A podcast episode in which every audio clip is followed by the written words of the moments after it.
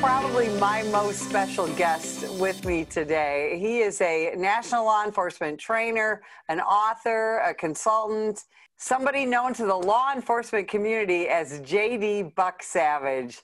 Welcome to the show, Dave Smith.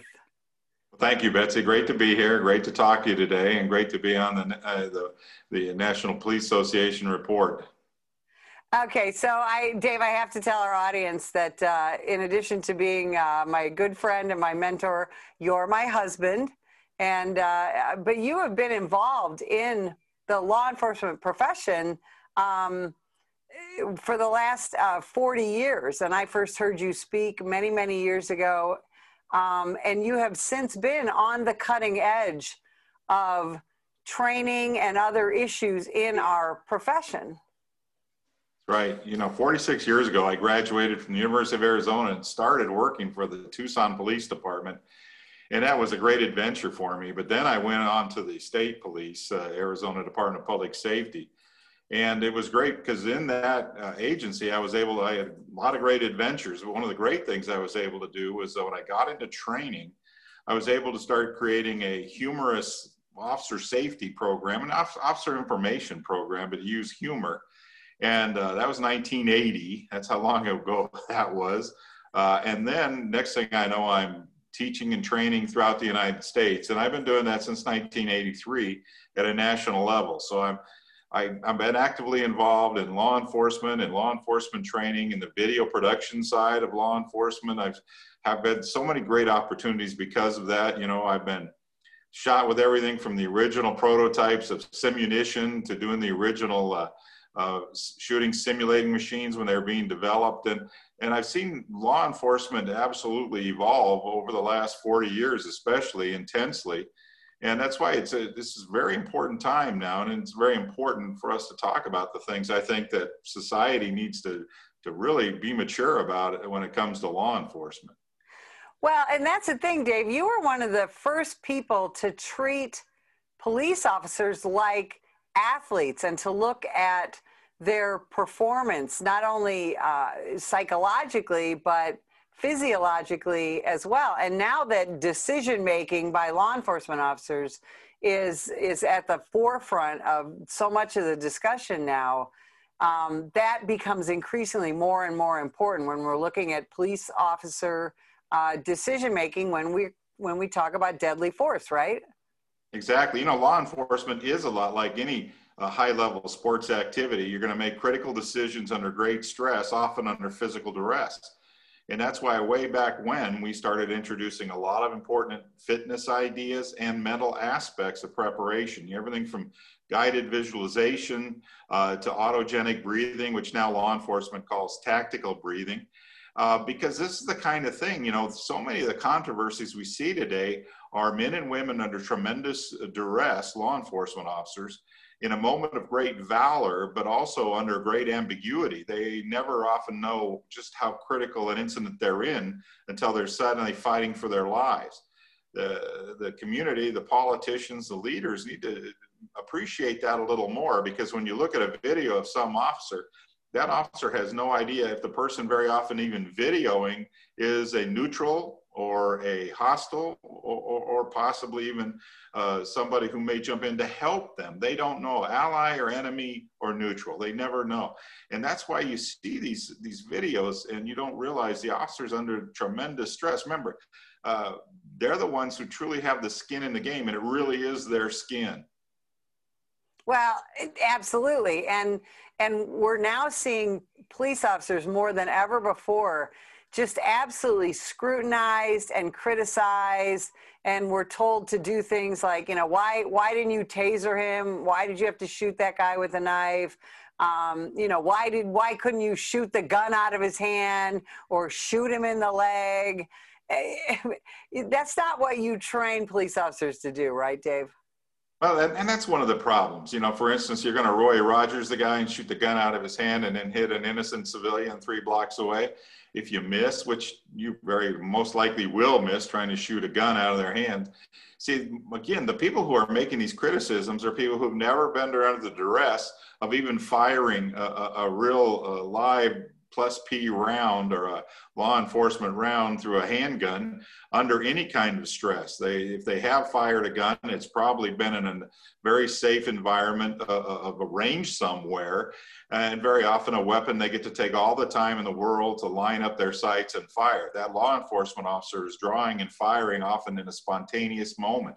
And you have to remember the very rules almost for, for use of deadly force indicate that it's that officer's one of the thoughts passing in that officer's mind is, oh my God, I might die.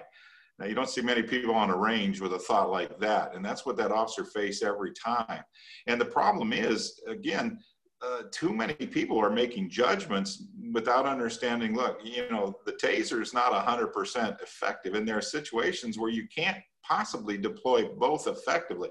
And the other problem is is even if you deploy a taser and if the subject is able to defeat it which a lot of your gangbangers are practicing training nowadays this is something we're seeing people coming out of the prisons ready and willing to face a taser overcome it and continue an assault on the officer so we have to be ready for our less lethal instruments to fail, but at the same time, we have to have time to deploy our deadly force when we're facing deadly force. And one of the things I want to make clear, too many people think deadly force is you got to be facing a gun.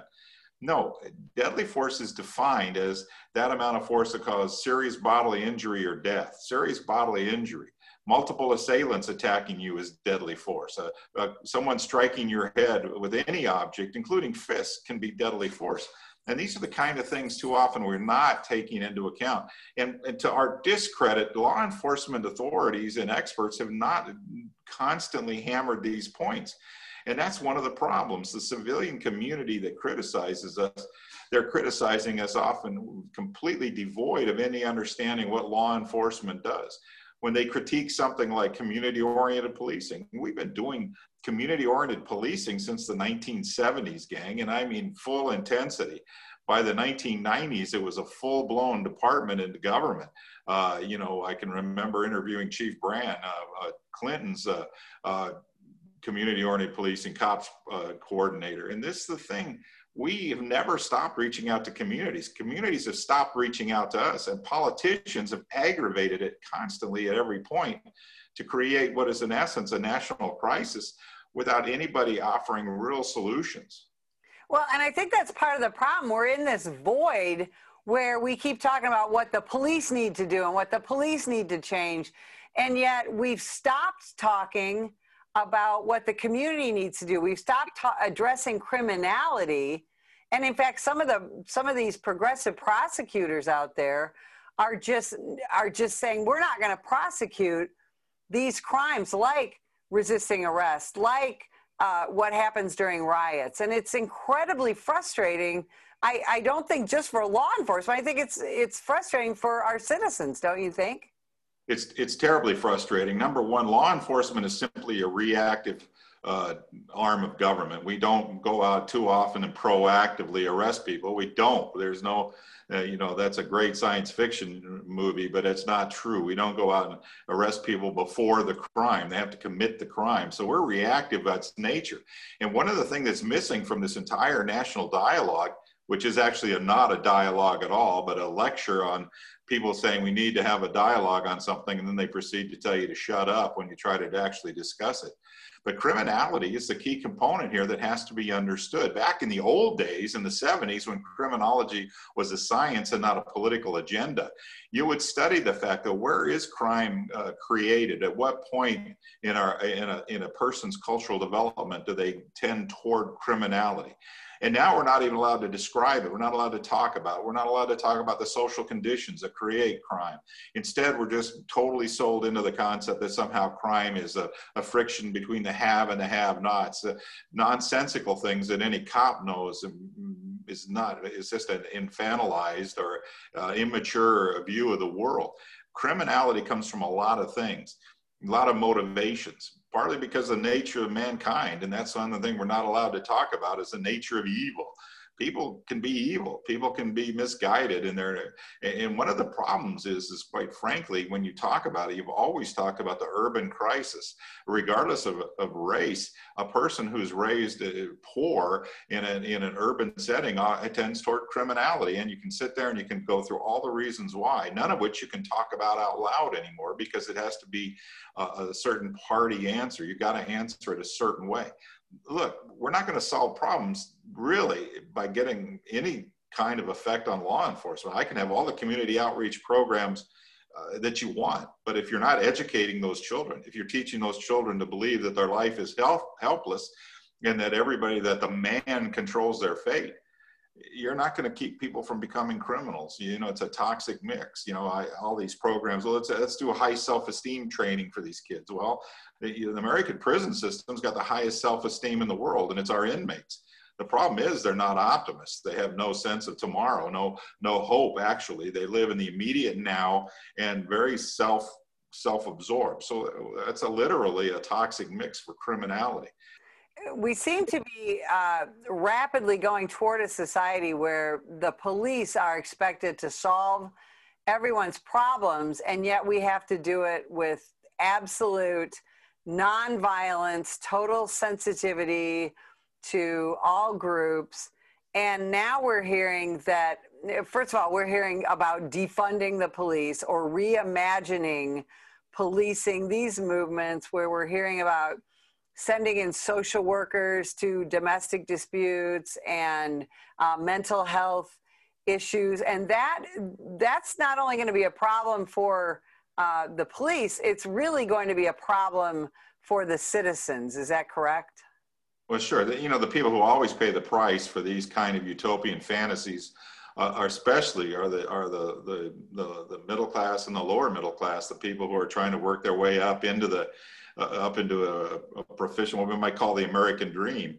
You're depriving of that of them of that if you're going to take away their safety and security. Number one, if they're not safe, they're not free. They're sitting there, they're literally prisoners in their own communities. Uh, and this is one of the problems is that if you're going to make the police your scapegoat, the question simply becomes, and who is going to come? Social workers? Well, eventually your social workers are going to have badges, guns, no defensive tactics, and then have to defend themselves with deadly force when the time comes. And we'll be calling them, oh yeah, police. And this is the kind of thing that this is this is a this is a this is almost an evolutionary madness in the intellectual class where we're not talking about real issues. And there's very little empirical evidence that any of their ideas would actually work. But it's become so much dogma, and there's so much penalty attached to contradicting that dogma that people, uh, very renowned academics and, and the people I think that uh, in the intellectual community that, that could offer up solutions don't or are totally disregarded because it doesn't match the that uh, that weird uh, uh, pseudoscience, the dogma that we have today. And this is terrible because the people who are going to pay the price are going to be the people who are most uh, vulnerable in our community. And we all know who those are. And these, yet the, the people who claim to speak for them are the ones who are screaming the most uh, about law enforcement. Gang, law enforcement doesn't decide to shoot somebody. Somebody decides to get shot by trying to shoot them or use deadly force on them or an innocent second person. And we have to defend ourselves or defend that other person. And that's the problem. People don't understand. No cop in America that I have ever heard of woke up this morning and said, Hey, I think I'll go out and kill somebody, especially somebody of, of color. That's just ridiculous. Are there some racist cops? Yeah, sure there are. But do, if they manifest any of that racism, they get fired. law enforcement in my whole career, 45 years now, ha, ha, we have constantly weeded out anybody who expressed or in any way demonstrated racist attitude. I've been through hundreds of, of cultural sensitivity classes and gender, gender sensitivity classes. We've been doing this. Yet that seems to be the local solution everywhere across the country. Now let's have another class on this or, or that sensitivity issue. Well, they don't change behaviors because they're nonsense classes. They're based on weird, some universities, uh, philosophy or English department or psychology department or sociology departments uh, esoteric theory, which has nothing to do with reality. So I can take hours and hours of the class. They don't modify any behavior because they don't carry over into the real world. Well, and I think so much of that is the people who develop these training curriculums that they think law enforcement ought to have have never spent any time in a patrol car riding along with an officer. They haven't spent any time in a use of force simulator seeing exactly how police officers make those decisions and how quickly things move. And I think that if we could if we could get some of these academics and some of these people who want to retrain police officers to first of all, first and foremost, figure out what it is that we do for a living. I think, for example, the city of Minneapolis is finding that out now. Now that they're they're they have just this mass exodus of police officers, they can't even answer all the 911 calls. They were gonna they voted to disband their police department, and yet now they're having to go out and try and find police officers from other communities uh, and other agencies to help their officers because they don't have enough police officers to do the, the, the filthy, dirty, sometimes sad work that police officers have to do. Yeah, our primary job is dealing with victims uh, and people who are in crisis, not dealing with criminals. And that's one of the people don't understand. If you actually spent a lot of time with law enforcement, you'd see that we're constantly giving, uh, con, you know, condolences or helping. Uh, we, you know, when we go to a burglary call, for instance, you have an elderly widow who's had all of her husband's possessions either stolen or broken by some burglars. Uh, she feels terribly violated. The law enforcement officer's job isn't just to take a report. It's not like Friday's, you know, just the facts, ma'am.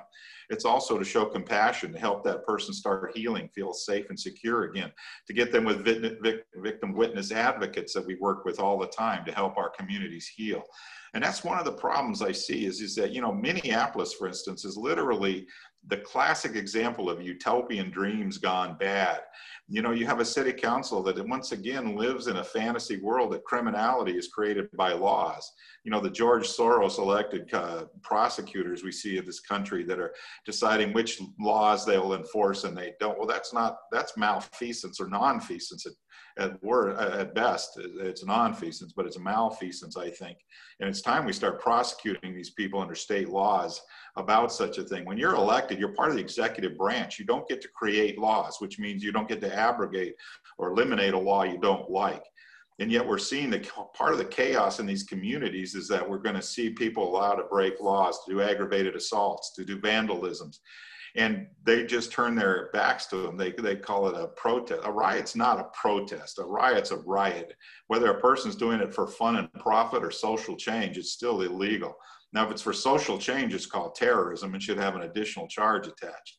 But until we get reality based prosecutors back in these major urban centers, we're going to see this more and more.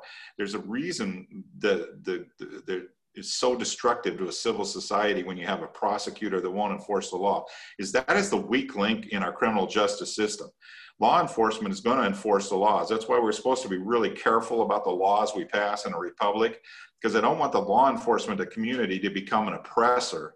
And then, secondly, we count on judges essentially to be the referees, the umpires, and how does the law compare to the subject's action, civil or criminal, and then they make decisions. But the prosecutor who chooses not to take a, a case chooses then for to, to ignore that law if they feel, you know, we, you know, and again, we all have had our prosecutors forever and ever decide if a case could be won in court because part of their election, frankly, is the fact is they have a winning percentage or a losing percentage, and no prosecutor wants to go up for reelection with a losing percentage. Absolutely. Now, one of the other things we're hearing when we talk about the defund the police movement is that police officers need to only have certain kinds of training, and these movements want to eliminate warrior training, what they call warrior training. And now you are one of the foremost uh, police trainers in the country and you actually do warrior training. Can you define what that is and then talk about what you actually teach police officers on how to keep themselves and their citizens safe? You know, this is one of those things. This is kind of like the word racism. It's why you, you keep thinking back to uh, Inigo Montoya turning and saying, I don't think that word means what you think it means. You know, uh, uh, when I talk about warriors, I'm simply talking about the values of warriorship duty, honor, loyalty, courage, strength, selflessness. You know, I mean, what's what's wrong with that? And when I ask people, okay, what is define warrior training? And I never get a straight answer. Oh, it's training that dehumanizes people. Well, what is what? I never. Nobody I know ever goes out and dehumanizes anyone. And, and when I hear people, well, you know, that uh, Colonel Dave Grossman has his science of killology. And my first question when I'm talking to a reporter is, have you read on killing? Have you read his book, Stop Teaching Our Children to Kill? Or no, no, they never have. They have done no. Uh, apparently, journalism now is, is simply some science of catching the wave of some woke idea and just surfing on it without any intellectual exercise. But uh, warrior training doesn't exist that I know of. I've never met anyone who dehumanizes people. We, we in fact teach to protect people. But officer safety also includes a sense of awareness, attention patterns, controlling, as I said earlier, controlling ourselves under stress so we can perform at a high level and make those critical decisions properly. When to shoot somebody and when to, when to hold fire is a very critical instant, and the partly based mostly, I'll be honest with you, on the subject's actions. Even they're incredibly ambiguous. Now the officer has to make that split second decision. And one of the problems in our society is, is that we, we've got to quit buying into vague generalities. That's, it's just not right. A social training where I'm going to teach you the proper pronoun, first ask somebody what their pronoun is.